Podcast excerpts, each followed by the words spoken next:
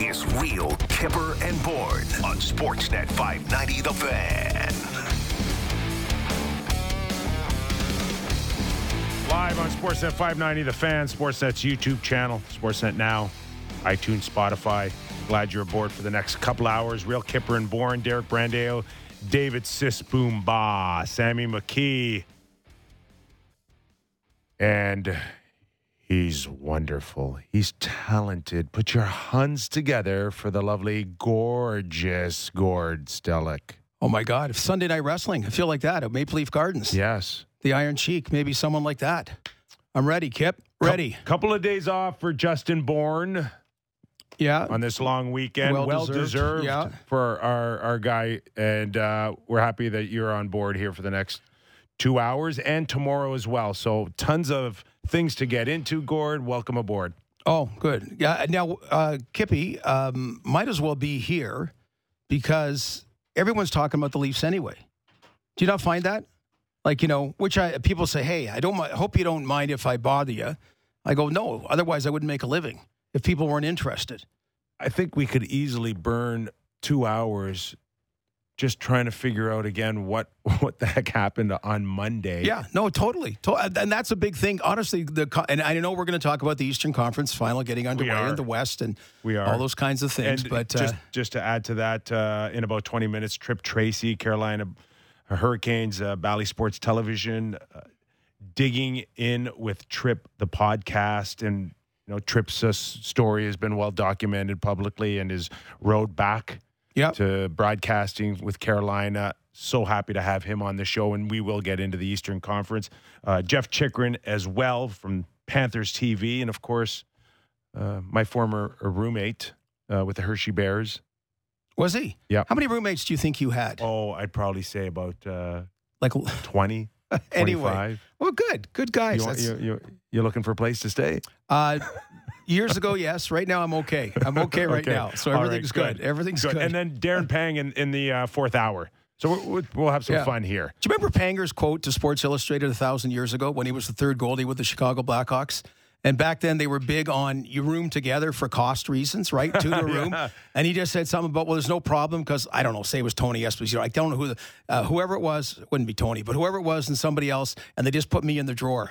They just put him in the, in the, you know, whatever. That's how we fit with three goalies way back when. It's funnier when Darren said it. It was a Seinfeld episode. Yeah, I kind think, of. When, yeah, uh, that's right. He, yeah. He, puts, he put a few people in the Guys drawer. Are visiting from another country. and, they, and I think Kramer organized all that. Okay, Gord, you may be the perfect guy to ask this question because uh, you've followed the Leafs for a very long time and you've seen some, some storylines that uh, have led to you scratching your head.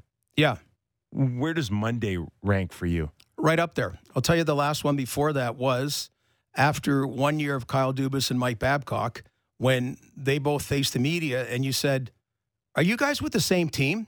Right? That you got. And again, I throw that a little bit at Brendan that, you know, Kyle Dubas inherited Mike Babcock who said, this, I'm not this guy's guy, so I don't give a bleep, you know, what he says. And it was very obvious in that exit press conference that particular year. And then Kyle had to come up and basically took the blame for everything, kind of, a, you know, just because Babcock, yeah, it was just kind of a weird one. This one, okay, first, we, we, we chatted about it. I, I visited with you and Justin a couple of days ago that it almost seemed like the players, it's almost scripted. You know, it's almost like they've, you know, and I, I don't knock that. I mean, nothing really crazy comes out in those post-game, in those days. I thought it was really encouraging Austin Matthews saying about long-term. He didn't sit on the fence and give a vanilla answer. Like, so that was good to hear if you're a Leaf fan. But, like, first of all, you're wondering about the scrutiny of the general manager, scrutiny of the coach. You look what happened to Jeff Gorton a couple of years with the Rangers, Gerard Gallant this year with the Rangers, Peter DeBoer now coaching his fourth different team into the conference final. Like, based on your record, there's a case that can be made, a very good case, and I'm not saying I'm making it, that change there is one or the two. You, you change Lou Lamoriello when things were going well, right? You know, so anyway, I, I thought maybe there'd be a little bit something more forthcoming there. We saw with Gerard Gallant that you can still face the media and not be there. And I'm not trying to get these guys fired. But then Kyle's going public, and I his raw honesty, I always appreciate raw honesty because we get too many sound bites from people in general about the kind of pressures his family are feeling, all of a sudden was, well, there's going to be more pressure next year. I'm just giving my opinion. I don't know how you're you're you're able to handle it or not handle it, but that's a big, big concern. And and uh, so are are we are we on hold until, like, I don't know, like obviously internally they must have known that and uh, or been aware of it, I would think. Otherwise, you know, so it's like Ryan Fabro just said to you, are we going to have something going to happen on the weekend? Like, you know, like what, like what, are we just waiting now? Is this, is this, you know, is this camp, you know, just wait it out and we'll get, we'll get back to you kind of thing. So, because you got decisions to be made, right? I don't mean you have to get rid of everybody or whatever, but just guys can start having uh, no trade contracts and whatever, July first. And if you're going to, if you said you're open to anything, well, that that's a bigger statement than other years, but then you're saying, I may not be the person. So there's got to be a person. Like, is Brendan Shanahan going to step in, Kippy, for, like, you know, like what happens? Or does he all of a sudden, does Kyle, is one week enough to get everything straightened out? Like, really get everything straightened out? Like, I, I live near, I think I told you, Alex Anthopoulos, and he went through a situation with the Blue Jays, and that was more public. They really hired his successor, but then they offered him something. Turned down five years, ten million dollars. In. Yeah, and I remember talking to him a few times, like, and, and but there was a plan, and he went and ultimately won a World Series with the Atlanta Braves. But he went through a lot of soul-searching, and he was assessing, Jesus, taking a toll on my family. I don't even know if I want to get back into it. Like, he went through that. I'm just saying, you know. Uh, and I I don't know if it's, if it, do you think it's a similar situation with Kyle now or not? Like what? Uh, yeah, listen, uh, we sat here yesterday, the three of us. Sammy McKee, we'll get you here. Uh, Justin Bourne, and one of the questions I threw at you guys, uh, you said on a scale of one to ten, Uh, this time tomorrow, and yeah. we are now twenty-four hours, are we going to have an answer? And I think I think Justin said, yeah, we will have an answer. This is, there's been plenty of time here to say, to, to come out publicly and at least guide the Leaf fans, the season ticket holders, uh, the employees, the players, that uh, what's going on here. And yet here we are uh, with nothing, Sam. I, How surprised are you that uh, we are here twenty-four hours uh, from asking that question and still in the same boat?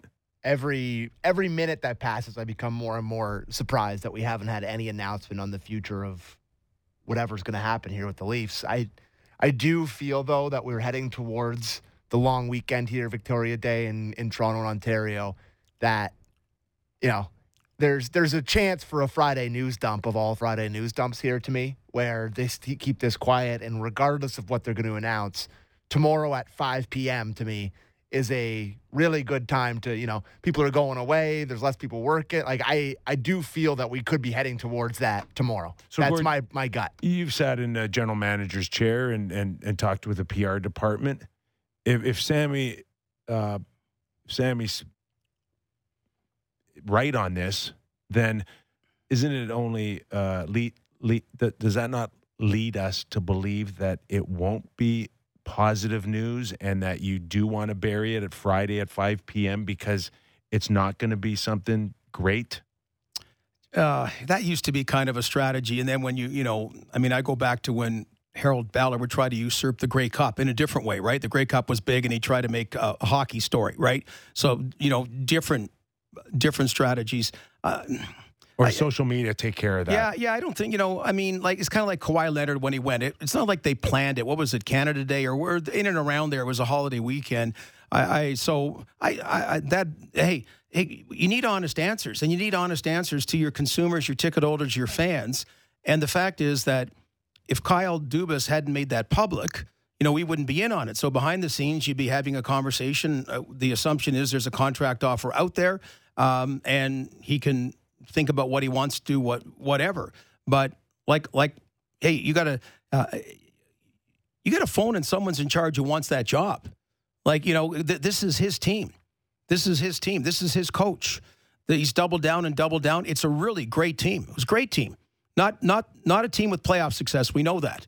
And that's been the problem. Because, you know, when he talk about pressure, when he got the keys, it wasn't a team to make the playoffs. It's a team that had made the playoffs. It was a team to get deeper in the playoffs. So um, uh, you and Justin brought it up, that is the pressure internally. The fact that, is there a rift between him and Brendan Shanahan? They don't sit together anymore. That doesn't mean there's a rift.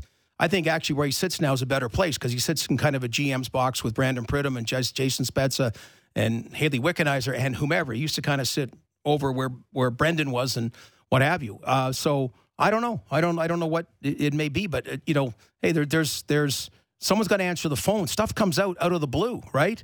We had that twenty-seven minutes of the P K Subban trade and the uh, uh, the Taylor Hall trade and the Jason and, and the Stamkos Green going back to Tampa Bay, right? That all happened like in twenty-seven minutes before July first, and you know stuff's out there, stuff happens. So it's kind of like, okay, do we do we just wait? I mean, the, the longer the, that we go with no announcement, the more would lead you to believe that there will be changes, there will be a, a separation between Dubas and Shanahan? Well, just if I'm a boss of any place, okay, and you're not, you're having your druthers about either staying put or taking the job, then me, I just speak about any situation, I would then be, say, okay, you know what, Gord, loving you, why don't you let Kipper be in control right now, and you you figure it out separately from needing somebody in the trenches or whatever, or, you know, just that's what I think. I will take him at his word that it's not a contract ploy because I understand there's apparently a, a contract being offered. I don't know. So I I don't know. I mean, there's I, been I, enough reported that everybody um, is led to believe that there's been a contract waiting for, for Kyle. I mean, this is the guy that really got handed the job almost on an accelerated level because apparently there had been an interview in Colorado with the Avalanche, that Lou Lamoriello, it wasn't the time for Lou to step down. Like, it, like one more year with Lou would have, not, like Kyle got saddled with doing all those contracts right out of the hop, you know, like all the big contracts. Like, so, so I'm just saying, in Lou's case, you weren't patient to bring Kyle in, and now you're being extremely patient. And uh, I'm talking from an ownership or, you know, higher up management level. So, like, the focus should be the team. How do you go deeper in the playoffs? What gives? And now the focus from everybody, from the takeaway from the stuff on whatever whatever day it was, is does Kyle Dubas want the job or not? Not that he doesn't want it. Does Kyle Dubas, does he, does he can he feel, is the pressure, the, the family situation too much that he, he doesn't want to continue the job at this time? That's the focus. There should be a focus professionally about this team being where the Florida Panthers, Carolina Hurricanes, Dallas Stars, and Vegas Golden Knights are, and where the, where they haven't been since, what, Pat Quinn's era. Sammy, where do you think this is going to head every minute, every I, hour, every day? We don't hear anything. I think you could make the argument both ways, that the longer we go without hearing anything, maybe they're sort of waiting for the public to cool down a little bit after yet another playoff dis- the disappointment before announcing that maybe the head coach and the general manager are going to be back. I think you could look at it that way. But I think the reverse could also be possible too, where they're, you know, they, like we've talked about, you wrote about today in the Toronto Star, Kipper, with an excellent article speculating that potentially that press conference changed the way some of the people at M L S E think about him, and some of the board and Brandon Shanahan, maybe that changed things too. So maybe they're really mulling it over if they really want this guy. Like, I truly don't know which way I'm leaning here because it's a really weird situation to have gone this long. There's enough from both sides. And yeah, uh, if you get a chance, just go to my, uh, my Twitter handle, real at real Kipper. And, uh, I wrote an article on it today. Uh, And basically the, the gist of it is maybe both sides have to think twice moving forward, and that there's, regardless if he comes back or not, Gord, Monday changed a lot of things. Right. And there's no going back on that. And I would think that both sides have ample reason. Of what do you, course, Kipper, what do you think the biggest thing that changed was? The biggest thing that changed is that uh, that that that Kyle's in a place now where you you you'll be wondering whether or not moving forward, if he does come back, if something like what he's experienced could happen again. Yeah, well, as I said, you think, the, and again, I'm not. I, I respect family first and foremost, and I respect his honesty, and I respect um, his priorities. But you know, you like you mentioned it. This was a pretty good regular season. This is a team that was in the playoffs, as you said, when we chatted November, was playing Tampa Bay in December, had home ice against, at advantage against Tampa Bay in January, actually won a playoff round, which was huge. After nineteen years, you can argue they got outplayed, but they won the playoff round. And then the act that they pulled too often in the first round, they pulled the first three games of the second round. So we thought we'd said goodbye to that. So, so that, to me, is where that kind of pressure emanated. Internally, not having the contract, feeling like a lame duck. Uh, are, is he at odds with certain people? The board, Brendan Shanahan? I don't know. I don't but know. Gordon, no, but if, just if what? any of that's true, it's a very dangerous game if you want to pull your wife and kids into the equation here. It's called brinksmanship. If that's what you're doing, that that that that's a, that's a game you better play right. It's called brinksmanship. If that is in fact what he's doing, if if it were to be a a kind of contract ploy about that, he says it's not, and I'll take him at his word. I I will too, and yeah. I, that's the first thing I thought of when uh, the the the press conference happened on the Monday, and then you wake up Tuesday and you're like, come on, he would never do that. There's there's just no way. You know who did it? It was during COVID, Jim Rutherford, and he regretted it two months later. And that's why he got back on with Vancouver. Like, remember he left the, you know, the Penguins? Paul Maurice did it in the middle of the season with the Winnipeg Jets. You know, like I, I just, so it's kind of like it, it, those guys were at a place. And if you're at that place, you probably should step away and follow through. And there are other opportunities okay, but, that will come but, up. But, but Jimmy's, Jimmy's seventy, seventy-two. Like, this is a, a thirty-seven-year-old man who's just basically starting. Mm-hmm. And he doesn't have Stanley Cups behind him, and he doesn't have the the experience or the pedigree of a Jimmy Rutherford. How, how does how does he how does he do that at age thirty-seven and never won a game in the second round? Uh, well, how you feel as a human being, and whether you want to call it mental health or family uh, family stress issues, doesn't matter what age you are or how many Stanley Cup rings you have. I mean, I'm just using uh, a comparable about guys that surprised everybody by. I found those two very surprising about Rutherford and Pittsburgh and Paul Maurice and Winnipeg. That in the but middle you of the said season, Jimmy regretted it. Yeah. Oh yeah, yeah. So two months uh, later, is there a chance Kyle could regret it? Big time. Uh, today. Big time. Tomorrow. What? Um, you know, so. Alex went through. Alex Anthopoulos went through the process for a few months. He was actually considering going into media until they found out what we make. But anyway, uh, then he, then he. But you know, so there was a. I, I remember the genuineness he had with two young kids. All of a sudden, this whole reevaluation process. So, does it doesn't change in one day, Kippy? Does it? Like when you're when you're, you know, you put it out there like that. I mean, I. Anyway, it's just.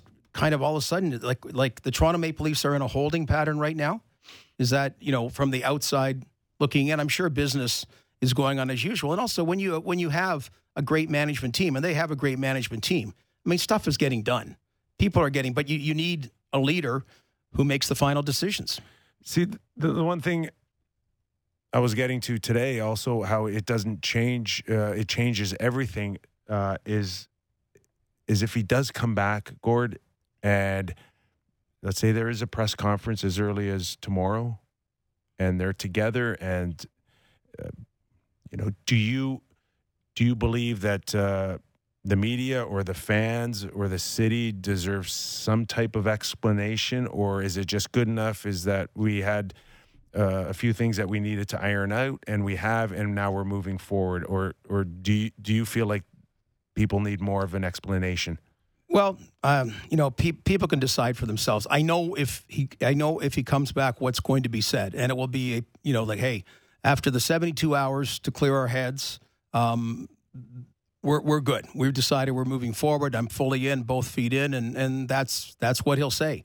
So whether that's one hundred percent the truth or not, that's what you're going to get. So now, okay, get to work and and uh, do the splaining on the ice. I think he knows that, and that's maybe, you know, where the where the pressure is about getting deeper in the playoffs. And again, we go back to, let's see what happens, not, to, not just in game number eighty-three now. We're talking game number eighty-eight, eighty-nine, ninety now about next year, about having a having a more positive appearance, not in the first round, but the second round of the playoffs. So, I mean, I, I think you're the same, the same thing. Even though it would be P R scripted to a degree, I, w- I, will, I will take him at his word and, and face value about things. But it's just, it's it's a difficult spot to expect in two, three, four days, um, there would be a complete enlightenment in that regard. But I will I will leave it to him and the others to figure that out. How about you, Sammy? Would you need more of an explanation? Like Monday, he publicly says, I'm not ready to fully commit. And by Friday, he is. And that will be the end of it? I think that's a good question. I think he would probably take it upon himself to kind of explain himself, you'd think. Like, I don't know if I necessarily need that as a fan. I think a lot of fans can understand the scrutiny and the tough part of this job. And I'm sure we all understand that he feels like that, for, but for, to see it so publicly was a different thing completely. So I think, I don't think I need it from him, but I bet he would explain himself. And the thing that, I mean, not talking for now four days, it's just allowed for this. It's allowed for speculation. Like you talk about it, Gordo, I'm sure you get way more than I do. But the number one question people, like I've been, all my Leaf fan buds, like what's going on with Dubas? What's like, who's in charge? Like, it's a big talking point amongst Leafs. It's huge. Fans. No, like, it's absolutely huge. And he's again, allowed time if, for if speculation. He, if he does sign it, that I don't. I will, I'll call it a seed of doubt that he planted on Monday. Will will carry through the season next season with. Him. Oh yeah, no. Regardless it, of what he says. Regardless yeah. of what he says, yeah. no matter how much they want to brush it under the carpet, that will always be in the back of everyone's mind. Is what happened? Why? Why did you temporarily quit? Why didn't you commit saying, hey, I know my contract's up, but I want to come back here. Sheldon did it. And we, he has another year on his deal, but he never wavered. I, I love the challenge. I want to be here. This is my team. Missed opportunity. Uh, Sheldon addressed what happened. There was a missed opportunity by how they played in the first three games. I mean, really, that's kind of what we thought maybe Kyle, Kyle Dubas would say. But, you know, I, like whether it's Brendan or the board, at this point, you kind of, you never want to talk someone into taking a job now, you know? So it's kind of like, if I had no idea this and I was one of the parties, which I take it there's three ownership parties, including Rogers, right? That I don't know how much, how they work it or whatever, but have to be in on decisions, and two out of three, I guess, have to, uh, my understanding is, is have to be uh, in, in agreement. But all of a sudden you're saying, well, wait a sec, um, you know, we have this offer here, but if he's not sure about things, okay, then I'm not so sure about the offer. I don't know if any one of those parties is saying that or not, but I know that would that would not be something uncommon in business if you got if you were getting that kind of feedback. Okay, well, I'm sure pick up uh, that more on the Toronto Maple Leafs, but in the meantime, uh, as promised, uh, Trip Tracy joins us, Carolina Hurricanes uh, uh, broadcaster and uh, host of Digging In with Trip podcast. Uh, Trip, you're so lucky, man. You get to actually talk about games and and playoffs and potentially winning a Stanley Cup. Way better than what we're dealing with up here. Yeah, Kemper, great to be with you and Gord today. I, I did hear it's a beautiful uh, sunny day up there, but um, yeah, I certainly thank my lucky stars that uh, shortly I'll be driving into the building here for the Eastern Conference Final. And, you know, as long as we've known each other, you know, the big thing is, is that, you know, when I, you know, I've seen my, you know, my dear friend who I've known since I was a teenager, Paul Maurice, yesterday and today, you know, back when he was coaching and Peter Laviolette in the middle when they won a Stanley Cup, it was feast or famine. It was, there were some great playoff runs, but the, I mean, this has been unbelievable. Five consecutive years in the playoffs and all really good regular elite regular season teams as it's moved on. It's, it certainly makes for a lot of enjoyment and, you know, with all due respect to broadcasting, cakewalk broadcasting. Well, you mentioned it. Uh, one of the storylines is not on the ice. It's off the ice. Well, barely off the ice, uh, behind the bench. Paul Maurice versus Rod Brindamore. Who's going to enjoy this more? um, wow, that's a great question. Um, I, I would say... Oh man, I, I would say if I if you put a gun in my head, I, I would say Paul Maurice. Um, you know, just because I remember talking to him when he was uh, in parts unknown because he'd go fishing outside of Winnipeg um, in June of last year, and and I really think because he had a daughter going to Miami, that the, the Florida job was going to be the only job that could really lure him out of uh, the great outdoors, and um, for the team to have had the second half push, I think that. He's going to get a ton of enjoyment. Uh, for Rod, you know, I think it's um, it's a, it's an, it's a very interesting relationship uh, because you know you, I'm sure you guys have spent just a ton of time talking about the Leafs, and I remember the two thousand two conference final and what a great series that was. And Rod was assistant captain around Francis, and then they beat Toronto in six and lost to that uh, Hall of Fame-laden Detroit team uh, in the Stanley Cup final. Paul was the coach, Rod an assistant captain. Then, of course, Rod wins the Cup as a captain with Peter Laviolette. Then after that, you know, circumstantially, Paul came back. They went to a conference final, caught Rod at the, you know, the latter stages of his career. There was a captaincy change. I can remember, like yesterday, Eric Stahl um, before a game in Atlanta, and the grace that Rod handled that transition. Unbelievable. Um, and since Rod, Paul Maurice gave him his first start as a coach, you know, I think when Rod was trying to decide after hockey if he'd go into the managerial department or, or coaching, then I know when Rod became a head coach without experience for the first time, Paul reached out to him at uh, at the coaches' convention surrounding the draft. So um, it's a it's a it's an amicable relationship, but I think it's extremely competitive. And I'm I, I know I'm sure Rod wants to win this series badly. So so Tripp, you know, we're just talking about Toronto, and it was great getting in the second round, but more is expected. Last year, it was Colorado had to had to break through, get beyond the second round. They did that and won the Stanley Cup. What was the kind of pressure on Carolina? I mean, you want to go as deep as you can, but this was this kind of the minimum acceptable, uh, say, from the fans, for starters, to get to the Final Four? Oh, hey, Gord. I, I, from the fans, I would say first when Pacioretty goes down, but then when Svechnikov went down, and, you know, you, you know, I, I talk to our mutual dear friend Don Waddell about you all the time. And, you know, and, and, and the Hurricanes, I thought, were very uh, – they they had a plan going into the trade deadline that then got questioned. And when I say a plan is, you know, I think they I think they targeted Timo Meier, and I think they made a really good offer. That's my own opinion. That's, you know, it's just my own speculation. But when the, when that didn't go, if in fact that's true, they didn't become reactionary, you know, and uh, they didn't, you know, because then I think you're dealing from a position of weakness, not strength. And what they did is they really assessed, in my view, a glaring need to make their team better. And that was a left shot, to have three lefties and three righties in the back end, a guy that could help the power play offensively, which I think there's still more there, but I think Gostisbehere's been a terrific fit. Um, the fans, their expectation, even with the key guys that would uh, decimate even great lineups, and then Teravainen going down, even though he'll be back tonight, he's missed a month. You know, you miss those top three guys. Uh, I didn't see the expectation go down with the fan base, and that makes what they've done that much more impressive. I give I give Don a, just an, a, an abundance of credit, because it was never feel sorry for yourselves. There was a plan, an extremely impactful offseason with what Brent Burns has meant to this team, way exceeded expectations, and the expectations were high. But then the next man up mentality, and still the, the, the consummate belief from Don and Rod, who I think has just had a marvelous coaching two rounds in the playoffs, that with their lineup, if they had everybody pulling on the rope, uh, that, that they could still be very successful. And this is going to be their toughest opponent so far. Uh, really a combination of the, the, the true assets of, of the Islanders and the Devils.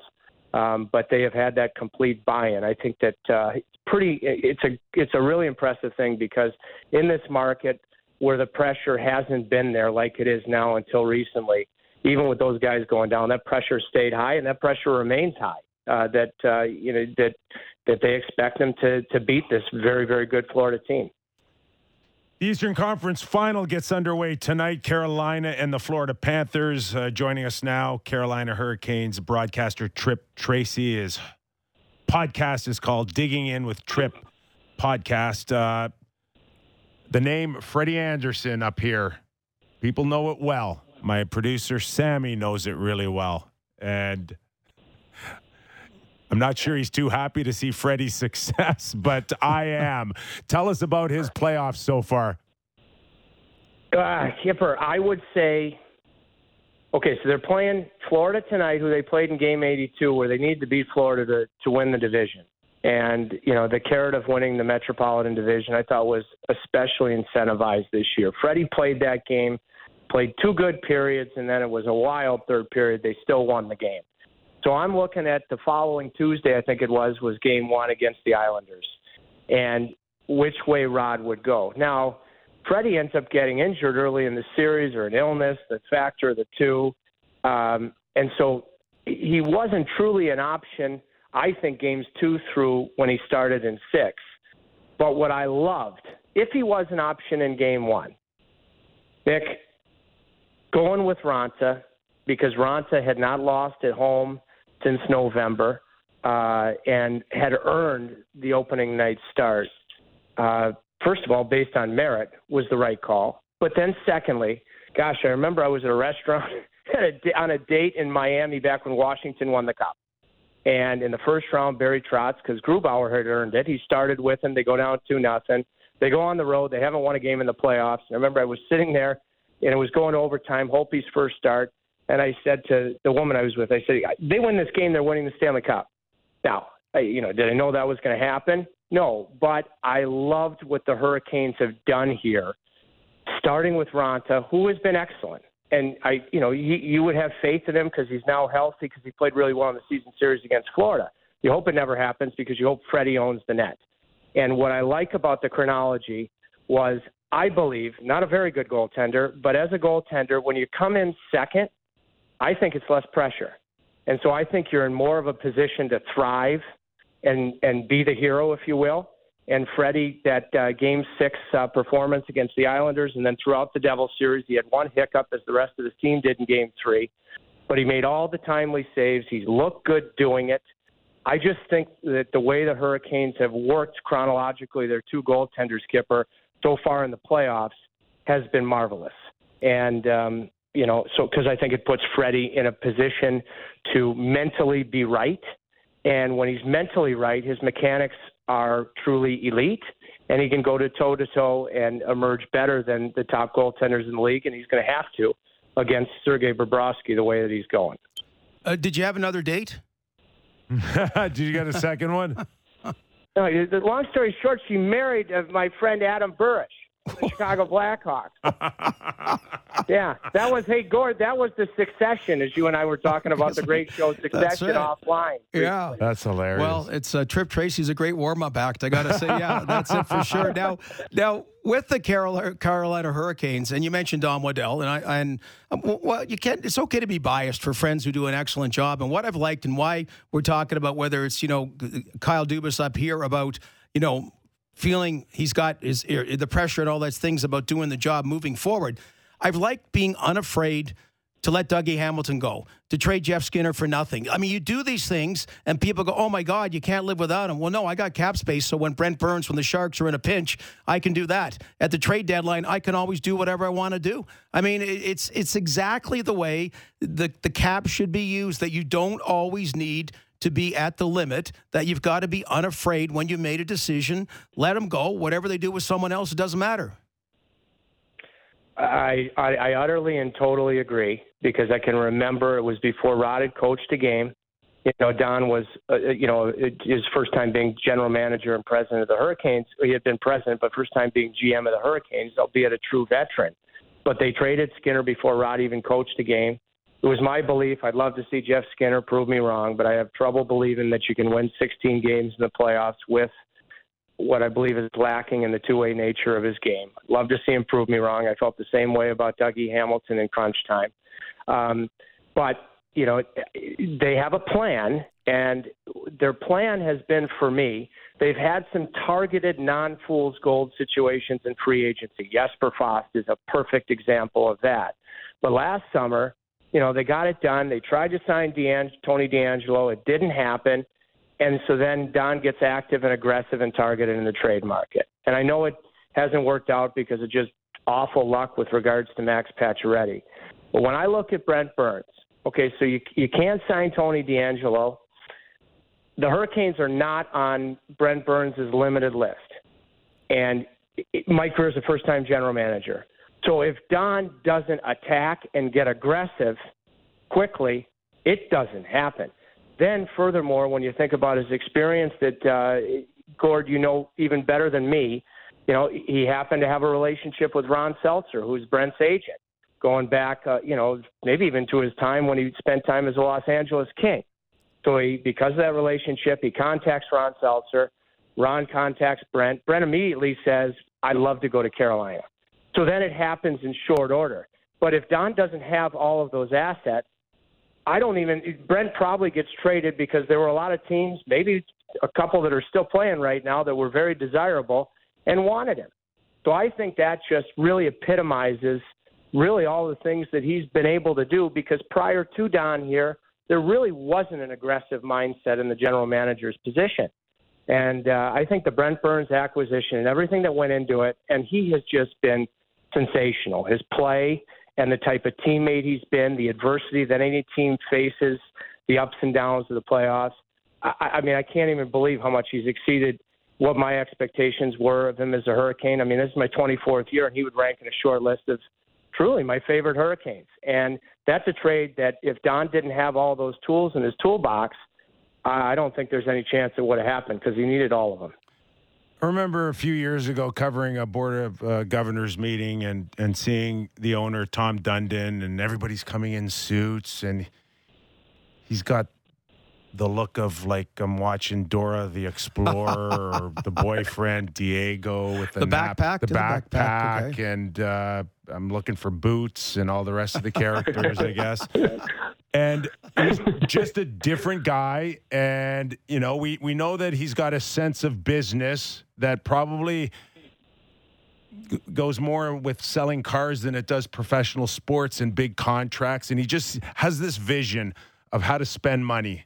And, you know, I know you just talked about it, but uh, like he, he he goes from cheap to frugal, or, you know, economically a sound guy. When I look at that blue line and Trip, I'm looking at it and I'm going, does anybody have a better blue line than Carolina right now in the Final Four? And not one guy's making over five point five million dollars. And I'm like, maybe, maybe Tom's got something going that the rest of the teams should look at. You know what, Kemper? You, you, first of all, you make me think about when they lost the guys up front.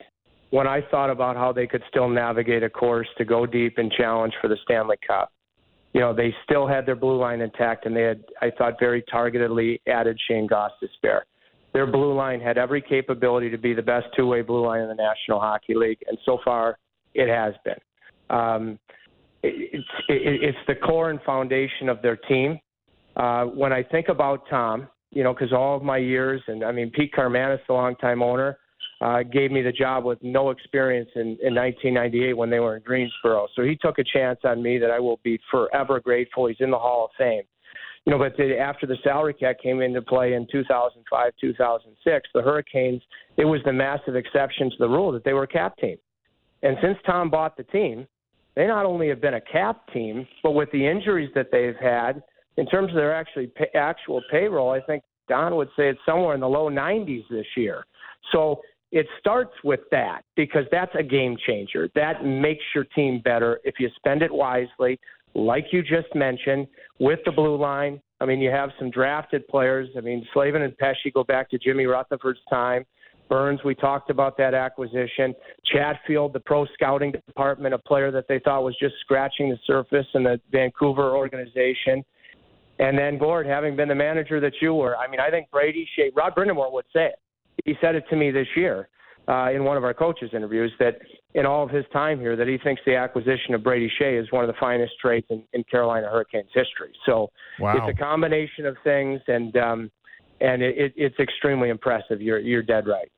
And the thing with Brady Shea is, when you're a good slash great team, that first round pick is twenty-seven to thirty-two.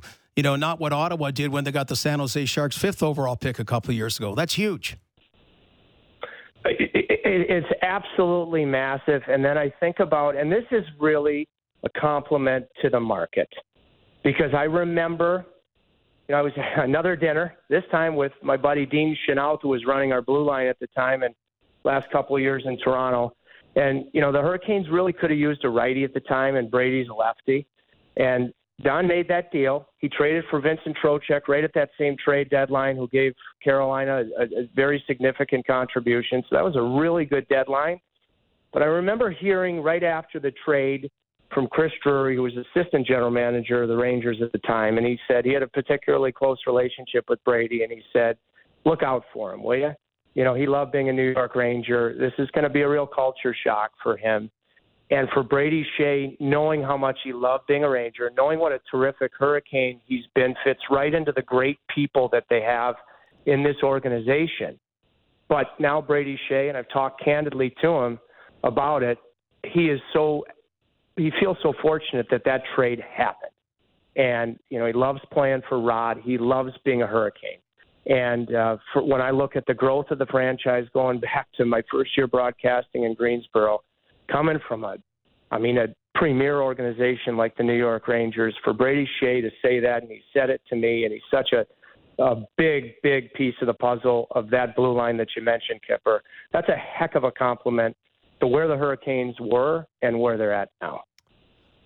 Wish we had more time here, uh, Tripp. Uh, enjoy the the playoffs. Uh, love to have you back on later on in the series. And just on a on a personal note, Tripp, I know that uh, your road back to the broadcast booth has been well documented on the internet. I just want to say uh, you sound great, and how much better our game is with you in it, man. Kipper, thank you so much. That means, uh, you know, you've reached out, uh, you know, before and consistently. It, um, I'm a very, very grateful human. You know, that, I mean, for me on the personal level, I know you guys got to go, but when I got a, Rod's my closest friend in the organization. After I drank and missed the game in New York when they won the Metropolitan Division, you know, I went into a meeting with Donnie Waddell and, uh, you know, I thought I might be fired. I certainly would have accepted being fired. And he put his arm around me and, and said that uh, they were going to support me. So uh, the Carolina Hurricanes and the people mean uh, more than I can explain in words, but the support of the hockey people, the great hockey people that I have supreme respect for, that I'm fortunate enough to call friends like the two of you guys, that's unbelievably meaningful. Thank you. Oh, sound great, pal. Thanks for doing this. Enjoy the game, man. Enjoy the series, and we'll catch up soon. Tripp Tracy. It's great.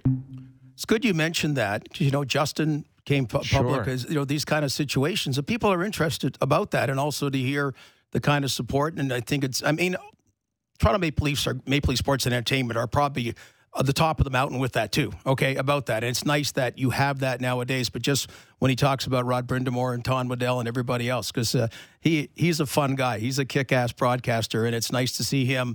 Uh, Jim Montgomery, you know, could win Coach of the Year, whatever, but just yeah. to get that deserved second chance. Yeah, and just rest assured, anyone out there, uh, there is support out there for you. Yeah, absolutely. Okay. Uh, I, Sammy, you want to lead us with uh, some playoff picks? Yeah, I will. I just loved hearing that from Tripp, and I love him talking about Brent Burns. I love Brent Burns. I just, that trade is such a great trade by them, and I love watching Brent Burns, and he's good. I'm rooting for them, kind of. Did I, you know he lived in the Winne- Winnebago till his house was ready, right? Yeah. He came yeah. to Carolina, he's lived that, in a Winnebago. That kind of guy. Yeah. Big supporter of the, the Dora the Explorer knapsack. Yeah, oh, exactly. Yeah. He's exactly. just an interesting guy. I've always yeah. loved Brent Burns. So, all right, we do have some playoff picks for you. It's time for playoff picks presented by Bet three sixty-five. Visit the app for the latest odds. And still no hockey has been played, so nothing has changed. But there is hockey being played tonight. So I cooked up a couple little same-game parlays for tonight's action. The first one is the Florida Panthers. Uh, if you think they're going to win uh, tonight, you could take a Matthew Tkachuk goal. He went the whole second round without a goal, and the Leafs still lost in five games, which is hard to believe. So you'd think that he's pretty due here for eventually get off the schneid. Uh, so if you take a Tkachuk goal, Sergei Bobrovsky over thirty-one and a half saves, and the Panthers to win, pays eight to one, which is a pretty good number.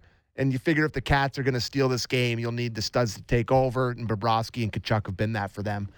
The second thing I have is a same-game parlay for the Carolina Hurricane, Hurricanes, if you think they're going to win. Sebastian Aho goal. Brent Burns, who I just mentioned, over a point and a, over over sorry uh, over a point, and Carolina wins, pays plus three fifty. So that's an interesting one if you think the Carolina Hurricanes are going to prevail tonight. And that was Playoff Picks, presented by Bet three sixty-five. Visit the app for the latest odds. So Brent Burns just has to get one point, right? Yep. Not over one yep. point. Yep. Okay. Yep. Over a half point. Your, guy, yep. your kids play this, Kippy? Uh, Justin does parlays all the time. Yeah. No. They watch the game a different way. Yeah. and uh, They do. Yes. And yeah, and I've, I've been partial to do a little. Yeah. Let yeah. me ask you something. If I would have told you before this, the Leaf series started against Florida, that Matthew Tkachuk wouldn't have a goal, I mean... We've talked about Leafs tonight. That's what I'd be thinking. You, Leaf Florida series, uh, Matthew Tkachuk has no goals. Uh, put whatever bet number here. El Gordo has lost the house, okay? Because I would just say, because he was so dominant, those particularly three games against the Boston Bruins, and that's what's even makes you, I would say I don't get angry, but yeah, I guess more worked up, whatever. But yeah, I thought we'd be talking like Toronto playing Carolina tonight. Okay, we had uh, Carolina's angle. Uh, after the break, we'll bring in Jeff Chikrin, former N H L er, uh, Panthers T V analyst. He's got uh, he's got the Florida Panthers covered in this series, and uh, we'll dig deeper into the Cats with Jeff Chikrin after the break. You're watching and listening to Real Kipper and Born with my buddy Gord Stellick. Back after these words. Breaking down the top stories in hockey and Elliot Friedman every day. The Jeff Merrick Show. Subscribe and download the show on Apple, Spotify, or wherever you get your podcasts. This is Real Kipper and Born on Sportsnet five ninety The Fan.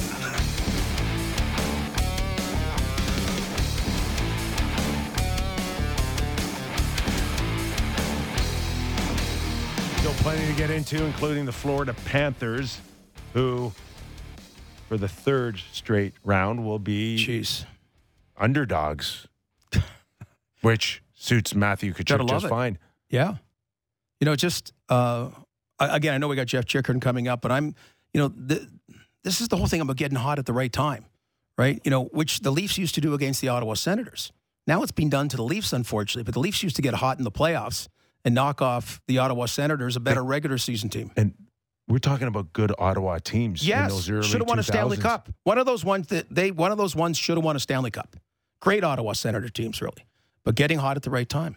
And Patrick Lalime couldn't get hot at the right time. Yeah, no, exactly. Exa- yeah, he he couldn't. And I got to tell you, another one is, I like Jacques Martin a lot, but they took the personality of their coach, which was kind of monotone dead ass. And you had Pat Quinn, a little bit of fieriness, right? Uh, tell us how you really feel. And I, and, and I just, dead ass. Yeah, yeah. Well, okay. How can I say I like him? Then say his, but his post game, his post game press stuff was a bit yeah. that way. You know, kind of go. I remember once Eugene Melnyk was going nuts at the door or something like that, and Brian Murray had to calm him down, the general manager. But yeah, but Ottawa kind of, t- and that's what I don't like about the Leafs a little bit. About oh, mm, we lost again. It's part of the process, and the, the Leafs back then played the part of the Florida Panthers with Roberts and well, Darcy know, Tucker. Shane Corson Darcy, annihilated Shane. Alexei Yashin one time. Four-game sweep. You know, Yashin was big on their team. Exactly that kind of stuff. All right, as promised, let's welcome in Jeff Chikrin, former N H L er, currently covers the Florida Panthers as an analyst. Uh, Chick, thanks for joining us, man. How are you? Hey, thanks for having me. I, I got to tell you, Gord, I was on my way to the Fort Lauderdale airport this morning, and you were working already. Now you're grinding it out with Nikki tonight, and that, that's that's a long shift. I know how Nikki goes. It's going to be like this series. It's a grind.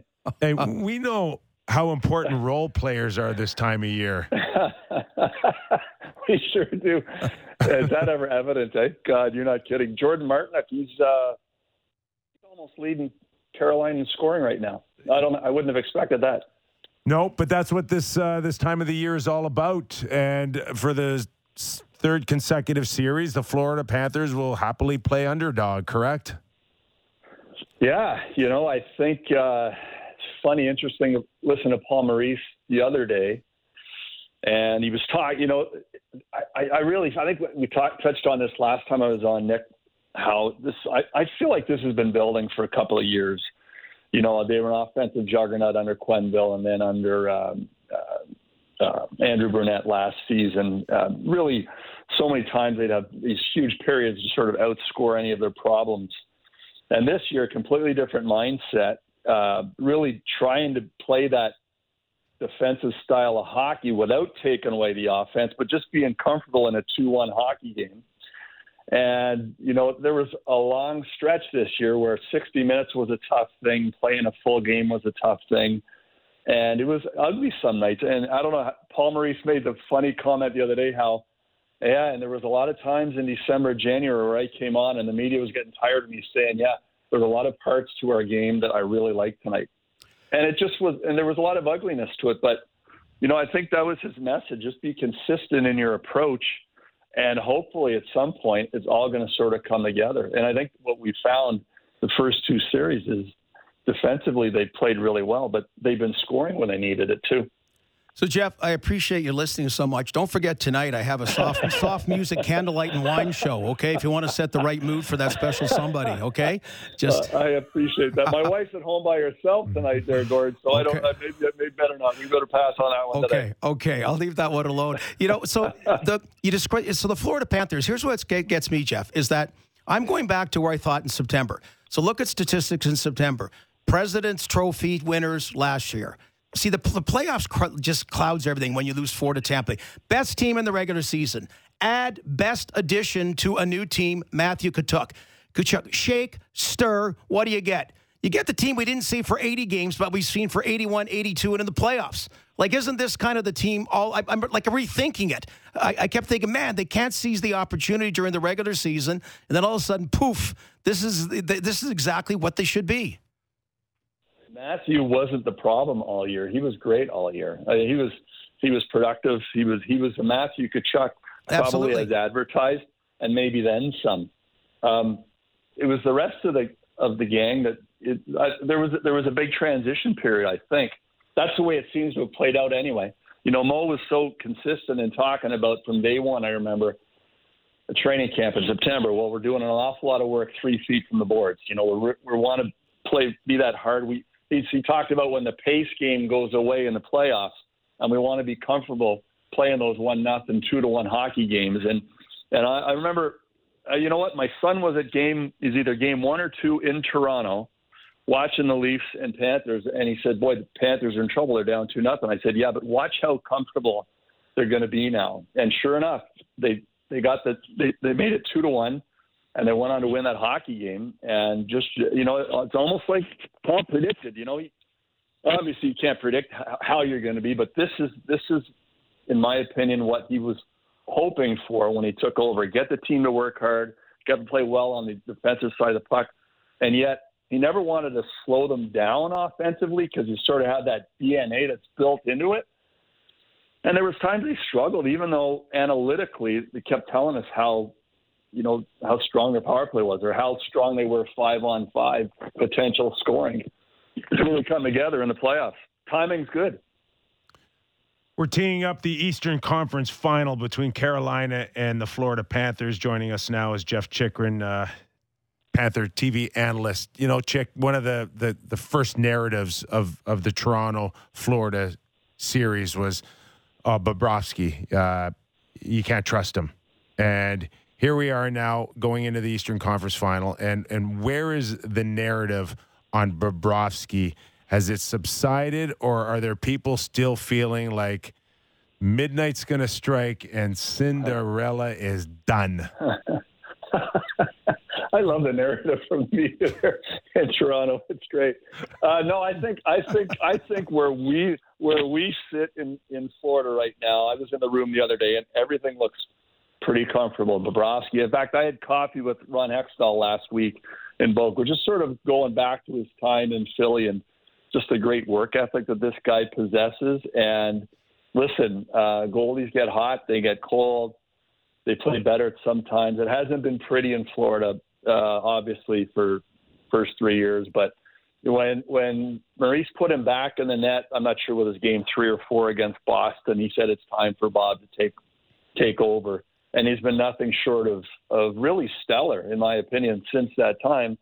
And uh, I, I, I don't know. I think people are pretty comfortable with him right now because he's put together a stretch of, I don't know, almost ten games now where he's played really solid hockey. So uh, I don't think anybody's expecting the other shoe to fall at any time right now. I think they're certainly hoping not. He looks comfortable.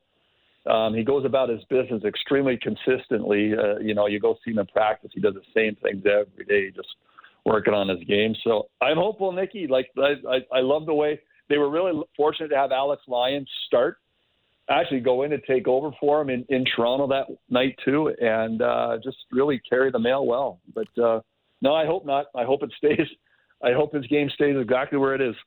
So, Jeff, uh, a little bit of a pivot here in that um, I was just uh, chatting earlier. We talked about the San Jose Sharks, and, you know, Doug Wilson didn't um, didn't put a lottery-protected first-round pick in the Carlson trade, so they got the fifth overall pick, Ottawa did, of San Jose a couple of years ago. And I just know when you guys were struggling early this season, that first round pick to Montreal for Ben Sherratt.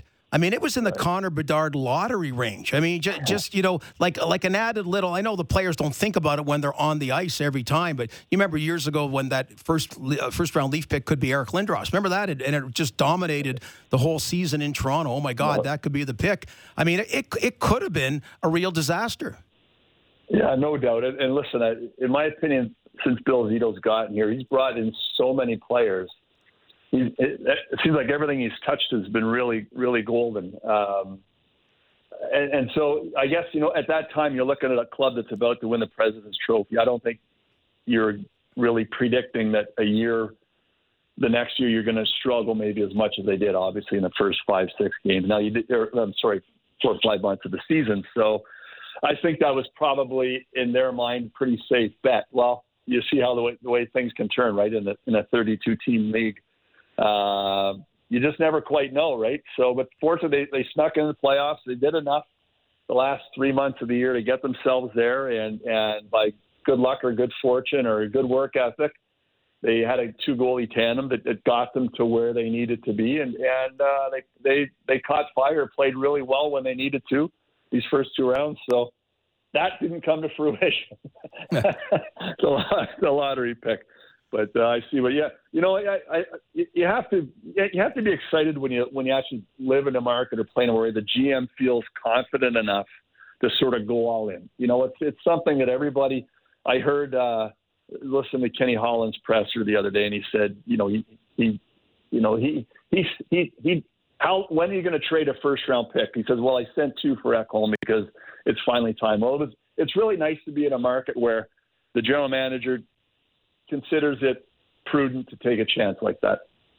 You know, Chick, uh, you, you spent your hockey career as a defenseman. Uh, when you watch two guys in particular, Mark Stahl and Radis Gudas, play, um, there's some nights I go, I don't know the game that well because I, I, I thought these guys were done. And yeah. they they were unbelievable against the Leafs. Just in the right place at the right time, uh, taking away time and space, and then Gudas every once in a while plastering a Leaf. I mean, yeah. how, how surprised are you that they're they're squeezing every ounce out of these guys? Right. I've really liked Radko's game from the time he's been here. I don't know if this is his third year now. Uh, so I, I've really liked the way he's always played that, you know, lunch pail style. And like you said, Nicky, with the intent at times to really light someone up and really keep their head up. Mark Stahl, probably, uh, you know, a little bit more of a struggle early in the year, uh, sort of finding his, his legs and, and sort of finding that fit on this club. But again, from day one, Paul Maurice being consistent. Him and Brandon Montour played together just about every every step of the way. And, uh, yeah, I, I you know, Nicky, I think experience, right? It slows things down for you. And even even in this – And, and particularly in the playoffs where it where it is grind, where it's not quite clutch and grab, but you just really have to be that steadying influence and really make the play, chip pucks up to people, and just maybe be that fourth guy on the rush. You don't have to lead it, but just just do things simply uh, from the from the, the back end. There's enough scoring on this roster, either on the back end with, you know, Montour, Forsling, Ekblad, uh, or – or, you know, they seem to be getting production from all four lines right now. That uh, playing that simple game is is uh, probably easy, easy, almost easier for those guys at this time of the year than it is in December. So you've got to present the Conn Smythe Trophy after two rounds to a Florida Panther. Is it Bobrovsky? Is it uh, Tkachuk? Is it Verhaeghe? Who gets? Who does Jeff Chikrin present it to? Well, I think you have to throw Sam Bennett's name in that conversation. Another one, as good, well, yeah, he, yeah. He's been he's been really. Uh, really darn good. I, you know, the one guy, look at, I, I guess, I, I guess if you have to name it, I, I think Bobrovsky at this point, because of, you know, I guess being the, playing that underdog, uh, that underdog role for as many, as long as they have the past two series, that he's the one to get it. Um, but again, Matthew Tkachuk's really carried this club all year. And, and, uh, I know it is a playoff, uh, playoff trophy, so but I'll, I'd have to go with uh, Sergei Bobrovsky, and my uh, my one A would be uh, Matthew Tkachuk. Well, it's going to be a real interesting series here. Uh, it's, you're watching Paul Maurice and Brenda Moore. That alone's a good storyline. Chick, thanks for doing this, man. Enjoy enjoy the start of the series.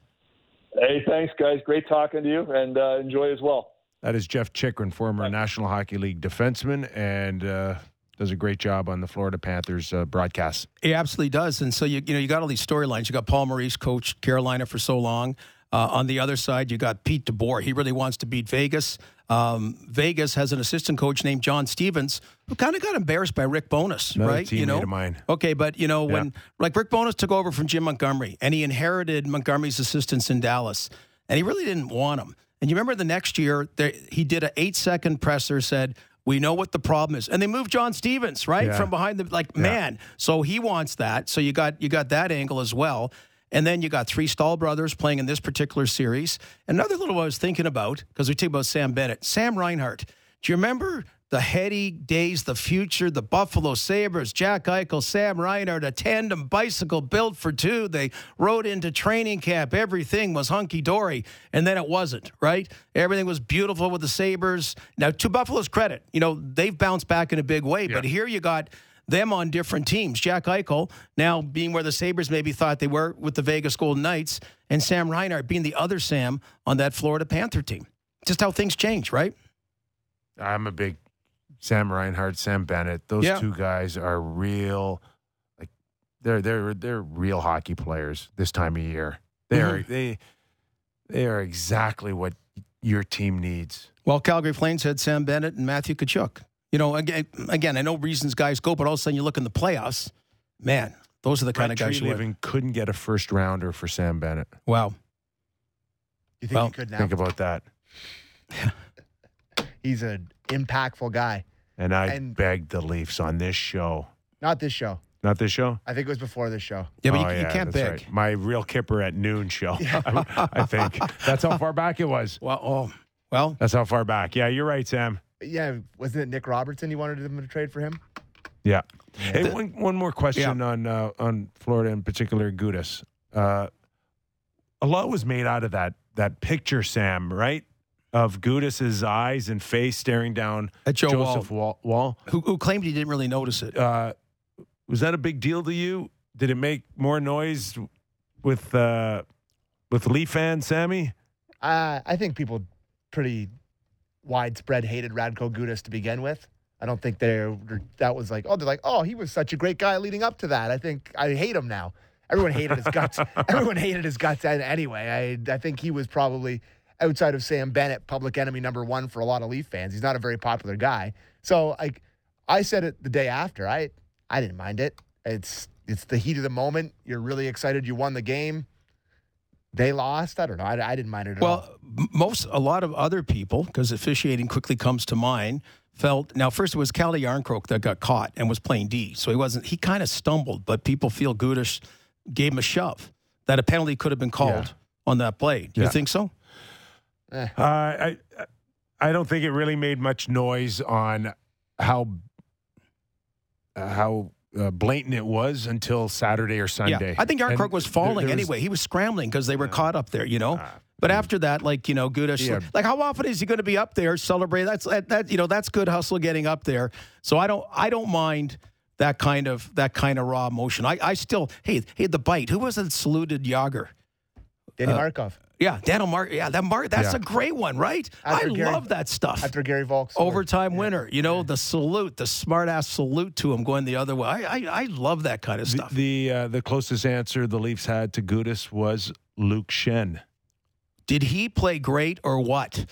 Brought the best out of Morgan Riley, like, you know. So it's funny. Our son Justin, first game he went to, he goes, wait, this doesn't go to a lot of games. Don't get me wrong, I don't spoil the kid, but he just says, uh, I really like Luke Shen, but he doesn't skate very well, right? There's kind of like, and, I, and so then you watch, and he's understood how to adapt, not yes. being a premier skater. He plays real smart. He played real physical. He brought the best out of Morgan Riley. That this is a guy that you have to try, and the character kind of guy he is. Because when you were talking yeah. about the Florida D, he provided that. Yeah, I still and, think and poise too. Totally. Right? Sometimes you can slow things down f- for your pace. And he was oh. able to do that, take an extra step, and then make a great first pass. Didn't get uh, always smart, one step ahead of. And, and I still think Now, granted, I can see why he wasn't on at the end of the game, but, you know, Tkachuk taking liberties with Mitch, and then McCabe being down and two guys pound, you know, those are little things that, oh, okay, that's, that's you know, like, I don't even Joel Wall could have come out and, I don't know, whatever, just something, you know, it's kind of like, okay, uh, they've Toronto wins the game, but Florida kind of delivers a little bit of a message at the sixtieth minute. Part of my article today I wrote, uh, it was... How uh, big is this article? Uh, it's a good one. Okay. I'll well, they're good. It, I'll show it to you after the break. Okay. I uh, read them normally. Yeah. Good. I do. Oh, and honest to God, I do. Yeah, good. Toronto Star, right? Yep. Yeah. So uh, I, I wrote today that uh, the Leafs have made it abundantly clear they want Luke Shen back. I just don't know... Uh, if they're going to be uh, able to afford him. Who wants him back? What's that? Who wants him back?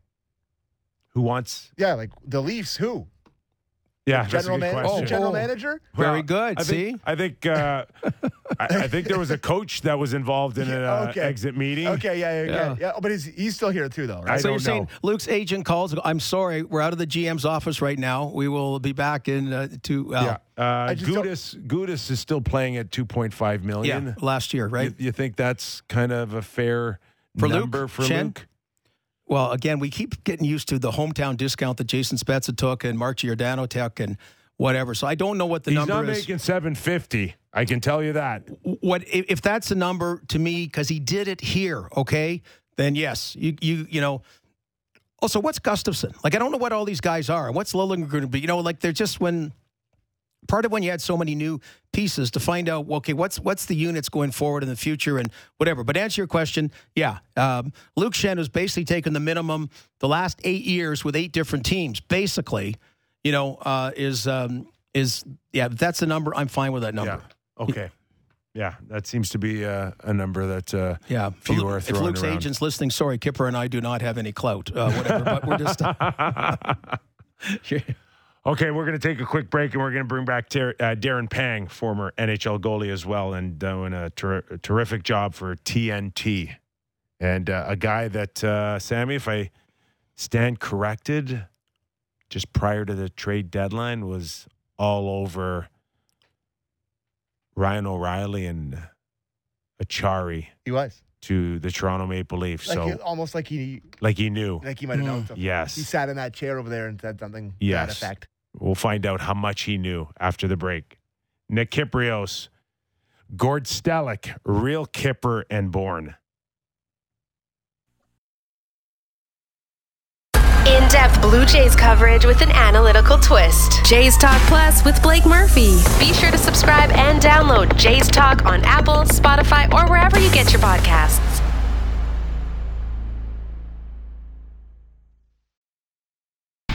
This is Real Kipper and Born on Sportsnet five ninety The Fan.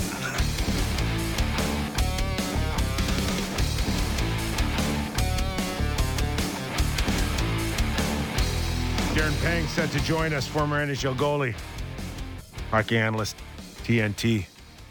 Is he working tonight? What series does he have? I don't know. Maybe he's been named the president of a hockey team, too. You know, they're going after those broadcasters now. Panger, how close were you to beating out Keith Jones in Philadelphia? Well, like really close. Except they want... Except they wanted a guy that, that played longer in the N H L, that had more hair that, with the potential to go gray. And they wanted a guy that played in five overtimes and didn't get a shot on goal, uh, which was Pittsburgh and Philadelphia. And so that's why they picked Jones. So he, he, he met up all the all the prerequisites. He passed them all. So uh, Tockett's gone during the, the year. Jonesy, I think Jonesy's still doing the games. Yeah, he's going to do like, the final. He's going to do the final. He's going to do the final. How's he going to do a final? He's the president of the Philadelphia Flyers. You know what? Uh, he is actually doing the Eastern Conference Final. Starts tonight. He's going to he's going to fulfill his uh, his contract. He said to me, and uh, and he's going to do them. I was in the bullpen. The right hander was ready to come in, um, but uh, but you know what? But Jonesy, uh, I, I said to Jonesy, you're already making a, enough Schnegel's being the president. Do you really need more? But he's uh, he's ready to go. Well, good for him. Hey, you know, in all sincerity, what a phenomenal guy. Have you ever heard an outreach of of one guy getting a job like that, where there's no animosity, there's no bickering in the background, there's no uh, he can't do it. It's all, you know what, Jonesy can do it. He'll be just fine. I, oh, I yeah. just love that guy. I've got a lot of respect for, for Keith Jones, and, and he's so fun to work with. The, you know, this, the the part that I'm going to miss is that I have done several games with him, including Winter Classics, and I, I just love being around the guy. So it's, he'll be he'll be greatly missed on the T V side for sure. And just from a selfish point of view in hockey in general, like we need the Flyers going here. We need the Flyers to be the Flyers yes. in, in, in our league. Yeah, we do. I, I would wholeheartedly agree with you. I mean, I, I was thinking back. Um, maybe just getting old, but I was thinking back to, you know, big games that I've done in my career as a broadcaster. And, and I was thinking back to, like, you know, I, I did that game seven game with Steve Levy when Eric Lindros tried to dance through four guys and got drilled, you know, by Scott Stevens. Game seven, Philadelphia. Uh, going to the rink, getting ready for a game in Philly um, was just so, it was n- not, um, you knew you were on a big stage, and you you knew that as even as a broadcaster, you had to be ready to go because they are they're so um, demanding of you as an analyst. They're demanding of themselves. They're demanding of their players, and so yeah, so to get them back on board is absolutely essential uh, for the N H L. I don't think it's in the near future. I think they got a, a hell of a road to climb, uh, but I think this is uh, this puts them in a in a, in a pretty good spot to start it off anyway. So with the playoffs, uh, well, Rod Brindamore is is great in his own way, but you got three other coaches. I mean, look at the history, been around the you know the winning. I mean, Peter DeBoer, fourth team he's taken to the Final Four, and all very media savvy, which which is uh, good for you guys and, and good for the viewers and listeners like us. Really good, and and hey, Kipper, I know I know you're you're there with one of the all time best right there, but he named me Hanger Vision a long time yeah. ago. Yeah, yeah, I. I might have I might have to rename you. You uh, you might need a vision after your last name now with all the shows you're doing. Holy jumping! Um, but moving, it's called Stellic Vision. Well, yeah, it might. So, um, so anyway, just to say, Darren Pang sitting alone there. Leafs are playing Chicago in the playoffs in nineteen ninety-four. We're at Maple Leaf Gardens doing the big show in the afternoons, and Darren Pang a couple times comes up in an empty press box and whatever, and that's what we created, Panger Vision, and that we did a like we did a musical entry for it, and here we are these years later. It's made zero, but it just sounds big, Panger Vision. I like it, and I like doing Stellic Vision as well. Yeah. Thank you. Me too. I love it as well. And uh, so I didn't want to to to, uh, to step back on you on the, the coaches because it, it is important um, in our you know in our business, as you guys well know, to to walk into a whether it's a little private meeting on the side or just listening to them or maybe doing an interview during the game is to you know to have guys that have been around that have experience but also have great personalities. And I can tell you firsthand, I you know I did a, a large part of that Toronto and and and. Uh, and uh, Florida series. And, you know, it, Paul Maurice is, is an exceptional person and he, and he's got a flair for the T V side and he's, he knows how to answer a question. Even if your question's bad, he knows how to come back around and, and make you feel good about it. And, um, you know, Pete, I mean, Bruce Cassidy, heck, I played with on five different teams with Bruce Cassidy in my career and we won two championships together. I love that guy. And uh, I always thought he'd be great in T V, to be honest with you. And years ago when he was in the East Coast League, I told him, you want to, you want to get away from this business and get into T V, I think I can get you in. And uh, it's worked out for Bruce Cassidy. And, and obviously Rod Brindamore, an exceptional human being and, a, and a, you know, a, a well-rounded coach, a successful coach. So someone's going to win, and it's going to be a heck of a ride. I'm looking forward to this Final Four. I know there's a lot of naysayers out there because it's not a big market, but heck, that's what you go to camp for. You put a picture of a Stanley Cup in, in that locker room, and your dream is to win the Stanley Cup no matter where you're playing. I'm pretty excited for these four teams. We're talking to hockey analyst uh, of T N T, Darren Pang. So one of the four is going to lift the Stanley Cup for the very first time as a head coach. We know Rod Brendamore's uh, history as a player, but uh, pick one, the, the best story for you, first time head coach winning it. Is it is it Cassidy? Wow. I, yeah, you know, I mean, yeah, I mean, for I mean, for me, that's a personal thing, you yeah. know. I mean, to see Bruce Cassidy and probably all year long too, Kipper, you know, and rightfully so. We talked an awful lot about Jimmy Montgomery and the Boston Bruins, and you know, there's Bruce Cassidy that had one hundred five points last year. He's He's taken them very far. He's advanced this group of young players. I know they were. I know he was tough on them. There's no denying that. But that's that's what hockey's all about. And, and, and they're they're now well-rounded people and they're well-rounded players. And and so you know, I, I'd be thrilled. Obviously, if Bruce Cassidy won the Stanley Cup, I'd be I'd be just thrilled for him. And that's very personal. That's not you know that's not the Vegas Golden Knights or what or, or players that I know on that team. But the other guy is you know it's Paul Maurice. I mean, he's he's always treated us extremely well. Not that the other guys haven't, but he's he's done things pretty well, and he was going to retire. I mean, he, he wasn't coming back. He was fishing. And, and the, you know, the right call came his way. The team was underachieving all year long, and, and now they're the Dragon Slayers. So that would also be an incredible story for a guy that started his career at the age of twenty-six and is still in the game, you know, coaching. I think that's a, a remarkable story for me. So, Panger, let's talk about the position you played. And uh, every team's used more than one goaltender, which, you know, decades ago would not be the case. It's not – goaltenders do – is a, a mic, just don't seem to steal series anymore. It's I, is it because all the goaltenders are so great? I mean, w- w- what is it that now now you just need good enough goaltending to give you a chance to win? Is that fair to say? Man, when I was playing in the late eighties, Mike Keenan would have used six goalies by now. That's right. Uh, Doctor Um, Hook. You know, I, I oh my goodness. I, I still remember I, I retired that year, but uh, we, we made some trades. We had Jacques Cloutier. We had Greg Millen in Chicago. You had Eddie Belfour. I think you might have had Hossick. I, I can't remember. But uh, then you got Greg Millen got pulled, and he's going up and down the, the bench with the with the towel. And oh my goodness. Um, but getting back to this year, the the, the fact is, um, it's. It's a difficult, not a difficult, it's always a difficult position, but we don't have the goalies that we had in the late eighties and nineties. You know, like we, we have good goalies, but you know, there, there, there's what, eight, eight, how many elite goalies do we have in the league now? Like how many really elite goalies do we have? And, and I think going side to side, laterally, post to post, is very difficult on these guys. And I think that the athleticism has to be such at such a high rate to be able to keep up with the pace of the chances, the the dot-to-dot passes on two-on-one breaks. It used to be the goalie had the shooter, the defenseman had the pass back door. Now the percentages and the analytics and the, the, the fact that these players try so many different moves in practice, whereas we got frustrated back in our era and threw sticks at guys if they tried that kind of hot dog and stuff. Well, now that's just hockey, and it's a, really difficult to stop. So you're seeing a lot of grade A-plus chances, and I don't believe the defending is as good as it probably should be.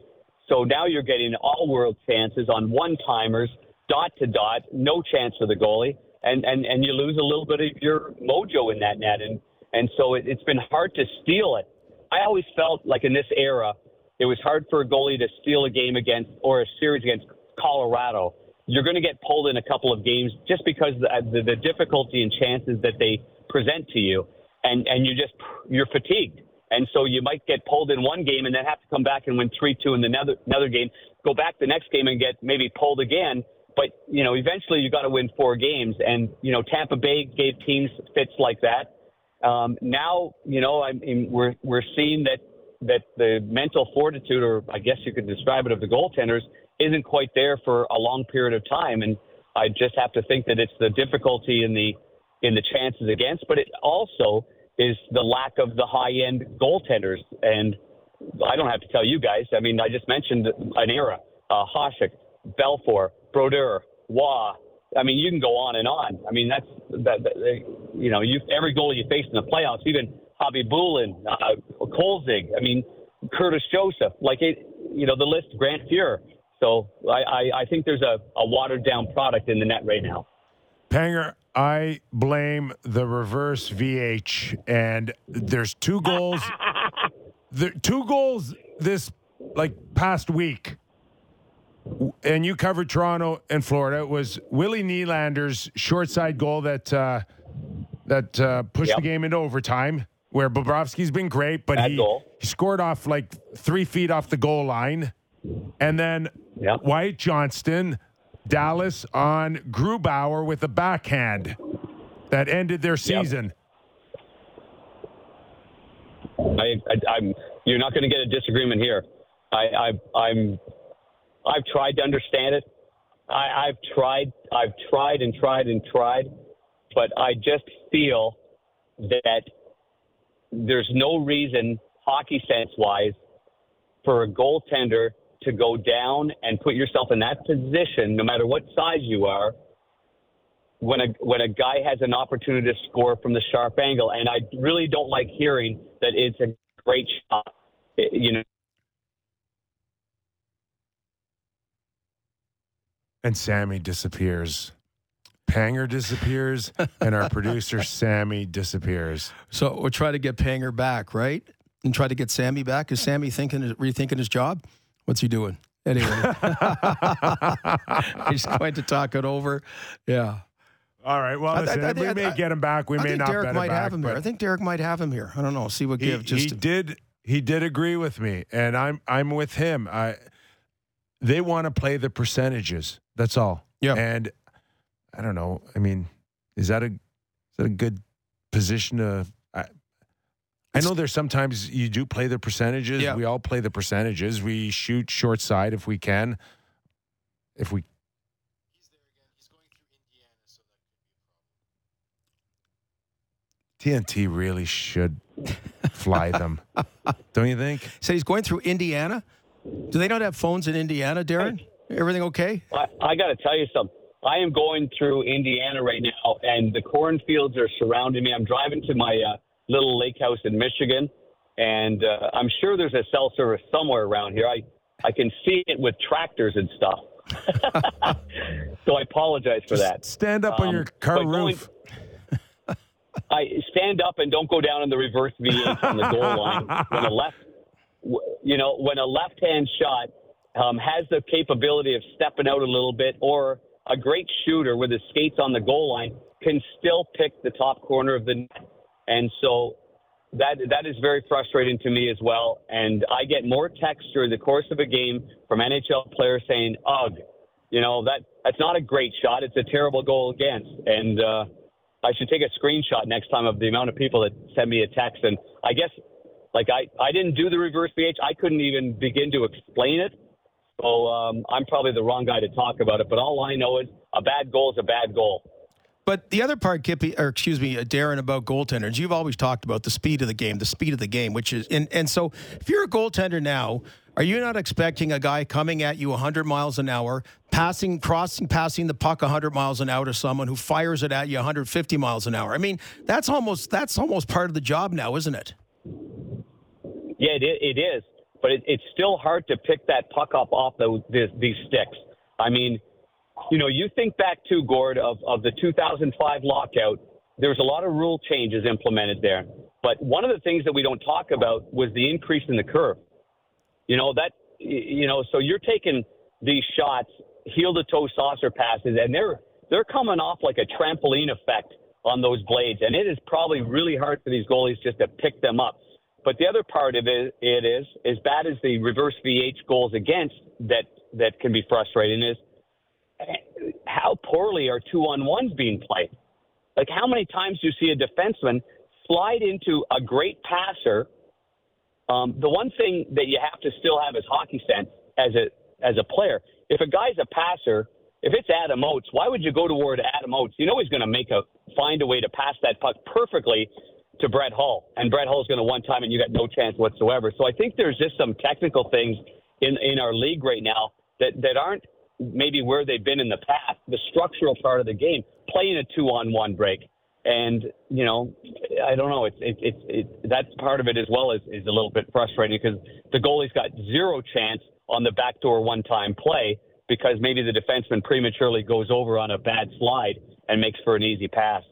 Okay, I'm going to end this segment on uh, on some Panger vision. Give you full credit. Uh, week before the trade deadline, you were pumping up Ryan O'Reilly and uh, Nolachari. Tell us how great they were. I did. You had yeah. inside information, and uh, you like take your game no to another level. You could have given us the, the best ha- scoop of the year. but you just kind of threw it out. But uh, watching the series, covering the series for the Leafs uh, in the first two rounds, uh, what, what's your overall take of where the Leafs fell short? That's a, you know, that's a really good question because I, you know, being around the team for the first time in a long time, um, I mean, it was two thousand four that Steve Levy and I did their last series win, and I never did a playoff series in between two thousand four and two thousand twenty-three. Um, but so you don't get a chance to be around the players like I finally did in the series against Tampa Bay and then the series against the Florida Panthers. And I loved what the the new players brought to the table. They brought a hot stove element. They brought a, like guys that hung out in the locker room and wanted to, you know, just wanted to talk hockey with you. Luke Shen and Ryan O'Reilly are, are the two most obvious answers, but they were always ready around with you, always available. I think they tried their, I do think they tried real hard. Every single one of these guys. What was the downfall? You know what? The downfall to me was I didn't think they played that well in the Tampa series. And maybe that fooled them a little bit. I'm not sure. But they didn't seem to come into that series and push the envelope against Florida when I thought that they could have taken advantage of the best line for the Florida Panthers is the Bennett line. But yet Tkachuk looked like he was battling something in that. He didn't look like the same self that he that he had in the seven-game series against the Boston Bruins. Bennett obviously is a thorn because he hit really hard and he, and he, you know, he had some injuries and he and he did some things, but he played hard. But I thought they, the better players of the Toronto Maple Leafs should have taken advantage of the fact that that top line in particular wasn't as good as they should have been, and that's what disappointed me is that you know the top the, the top guys couldn't break on through to the other side, as Jim Morrison and the Doors once said, and I, I fully expected them to in any given day. I was like, okay, here comes here comes Austin Matthews. Okay, here comes out a rush. Here comes out a chance. Okay, and then as the game went on and it got harder, there's fewer rush chances, and he was less effective. So I think that was the disappointing part to me. Not just Austin Matthews, but I think they're they're the core four for sure uh, weren't difference makers like they should have been. Uh, so Panger, when I saw you last, maybe at Scotiabank Arena, Josh Levo was trying. You were trying to find out when you played with his dad. Did you ever find that out? Josh Levo felt his dad played hockey with you at some time. Yeah, no, we couldn't find it. We couldn't track. The years didn't fit. They they didn't fit. They weren't they weren't in line. So um, I love Josh. He has no hair like me, but we we couldn't get that aligned. See, just the aura of being around Panger makes people think they played with him when they never actually did. You know that. that well, that might be it. I, in fact, Bill Zito, I found out that Bill Zito, the general manager of Florida, uh, was a bat boy for the for the Brewers, and uh, and and he also skated with us with the Milwaukee Admirals in nineteen eighty-four. From eighty-two to eighty-four, eighty-five, he'd always come back and skate and be a stick boy. I found out a lot during this playoff run. All right, Panger, one quick one here: Florida, Carolina. Who's going to the final? I'm staying with the underdog. Oh. I'm going to stay with the hot goalie and the underdog Cats. All right. Sammy, hear that? Yeah, meow. And one of the reasons Give is... Give him a meow, I, Sammy. I just... I didn't think that... Uh, I think Matthew, with the time off, I think he needed some time off. I think something was bothering him. And I think once you, you get that line going, you get the Lundell line going, I thought Barkov, I think he's got more game left in him. And I think that goaltender is the hottest goaltender right now in the playoffs. All right. Hope everybody has enjoyed this version of On Golden Pond with Darren Pang. You're a beauty, Kipper. Don't ever change, pal. All right, pal. Enjoy the lake. We'll see you soon. Darren Pang, everybody.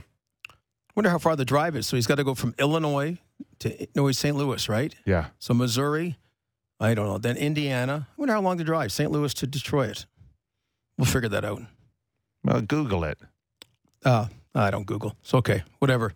Used to be Northwest Airlines. That used to go there. I used to do all the airlines. They're all merged now. All right. So, uh, Sammy, do we have uh, anything out of Paul Maurice? Any uh, Kippers Clippers now that Sheldon's shut it down for the year? I poured through the tape today of... Anything good? Um, he's. I was saying this to Gordo. He's a weird guy to... cut audio of because he said he's tough to clip. Everything's so like it's kind of bloviating and over talking and everything's so. Did you say bloviating? You're not, you're not enjoying it? I don't know. He's just. He, you know what I think? He reminds you of beating out your leaves. No, I, I said throughout the whole thing, except for I think there was one day where I Listen. turned a little bit. I didn't. I, I don't hate Paul Maurice. I like Paul Maurice a lot. I like Paul Maurice so, when he coached the Leafs. It's okay to hate in the N H L. It's good for our game. But I liked I liked Paul Maurice as the coach of the Leafs. I've loved Paul Maurice's career. I've followed him closely. Like, I think he's a great coach, and I really had a lot of respect for him. Some of the stuff he was doing in the Leafs series pissed me off a little bit. But it wasn't like the John Cooper stuff with him. But, like, I don't believe you. I don't find him – like, his press conferences are very good for the media, but, like, you don't get a ton of information out of him. He's just kind of talking a lot. But – I did cut one clip of him talking about what this series is going to be like and what the expectations were, if you want to hear that. All right, let her rip. Okay, let's go. In that you're probably not here. Everybody's got some version of a weakness. I don't know if it's a weakness. How about this? They've got something they're way better at, because you have to have something that you're really good at to get here. But you've minimized that to the point that you're here. It's it's just it's just not your strength anymore. I, I don't find, I mean, analytically, Carolina was highly unusual compared to the rest of the league. Their defensive numbers are off the charts, and their offensive numbers are really skewed to the right as well. So I don't I don't see that weakness. We, we've had to improve defensively drastically. Right? We last year they scored a lot of goals. This year we score a lot of goals, and I don't think that's going to have anything to do. The goal scoring part will have anything to do with this series. It's going to be both teams are going to grind this thing as hard as they possibly can.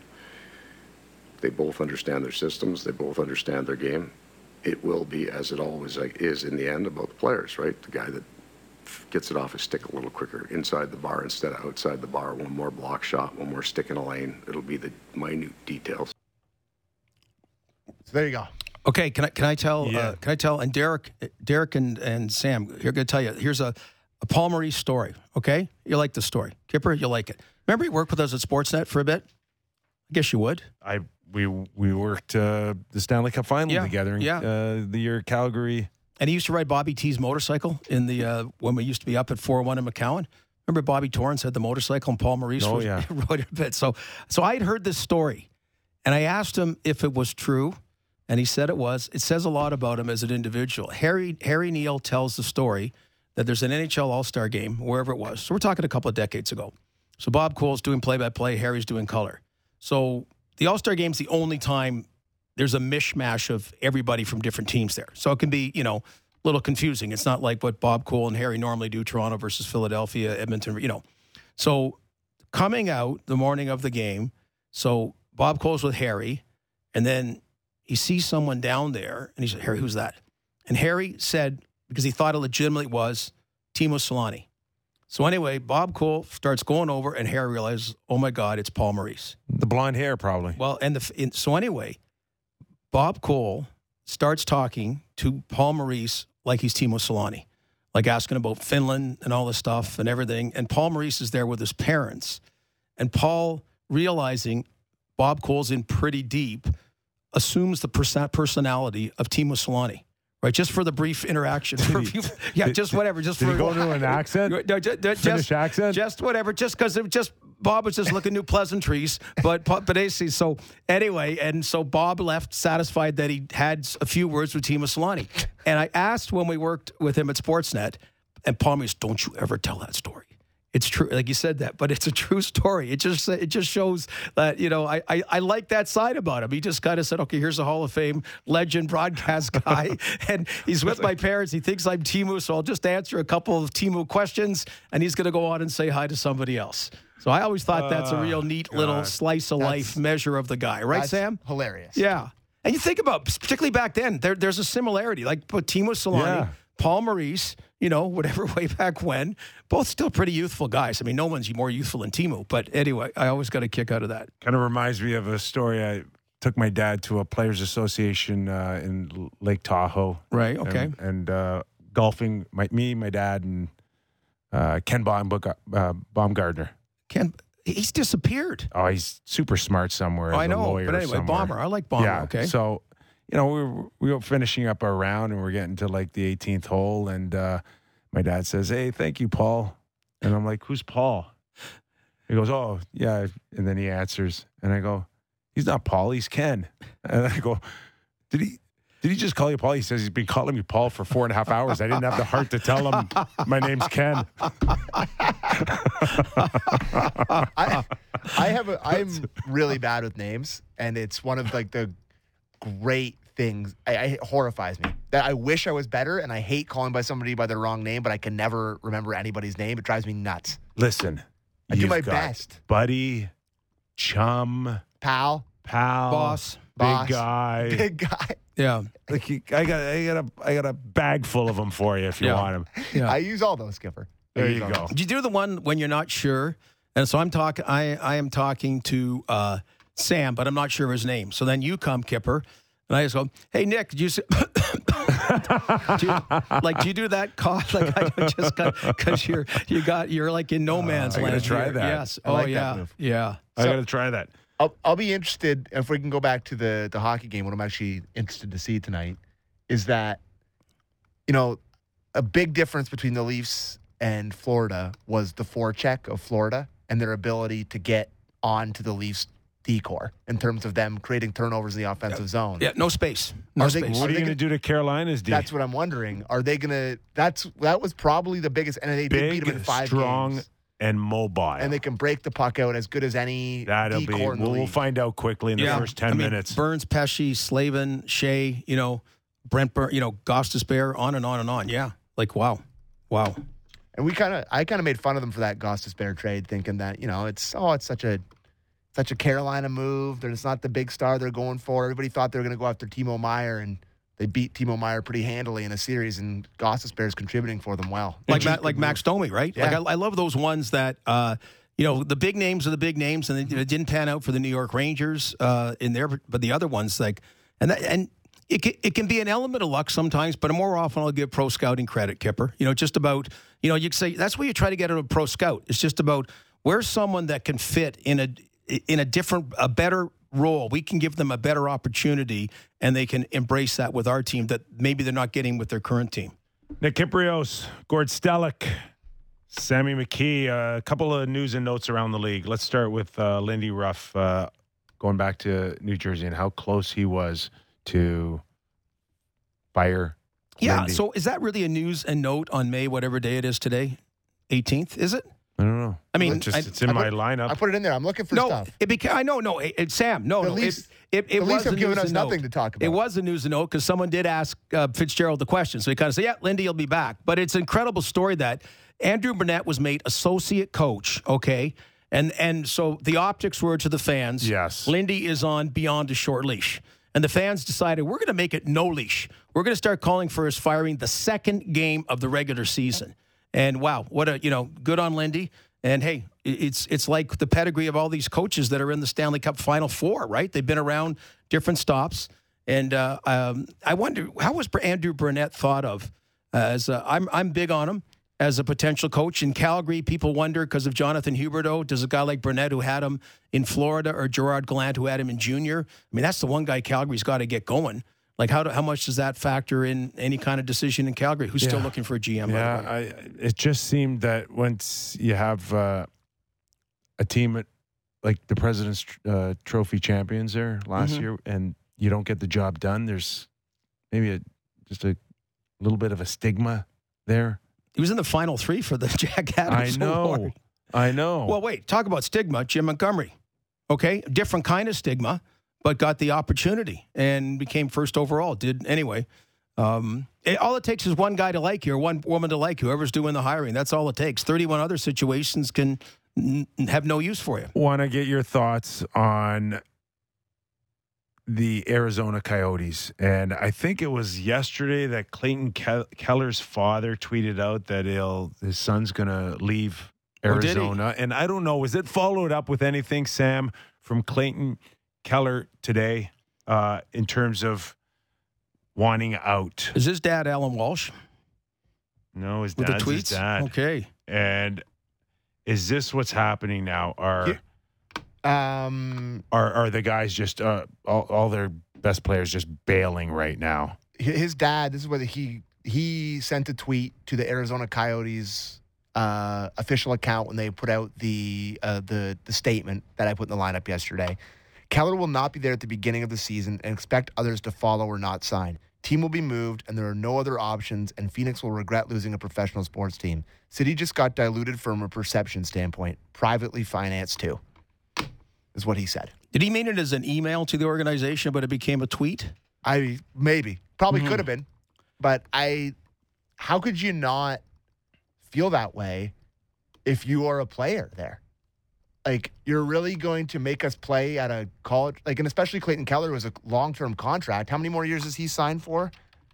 Like, yeah, but trust me, Gary Bettman already by ex- expressing his extreme disappointment, that's big. It's kind of when he went into the Calgary, uh, uh, the Calgary City Hall and that with guns ablazing that you better, you better do something here or we're going to move the Calgary Flames. He's been loyal, loyal, loyal to the Arizona Or uh, city forever, but come on, this is this is it. This is Uncle. And this, but they're, they're play, but they're going to play there next year. Well, one more year, yeah. No, no, I just well, mean it's, it's it's like okay, uh, Winnipeg, uh, Atlanta. The time has struck twelve. Uh, not, let's talk. It, it sounds like they're not going to do it with their thirty-seven goal scorer here. They're short of stars, and yeah.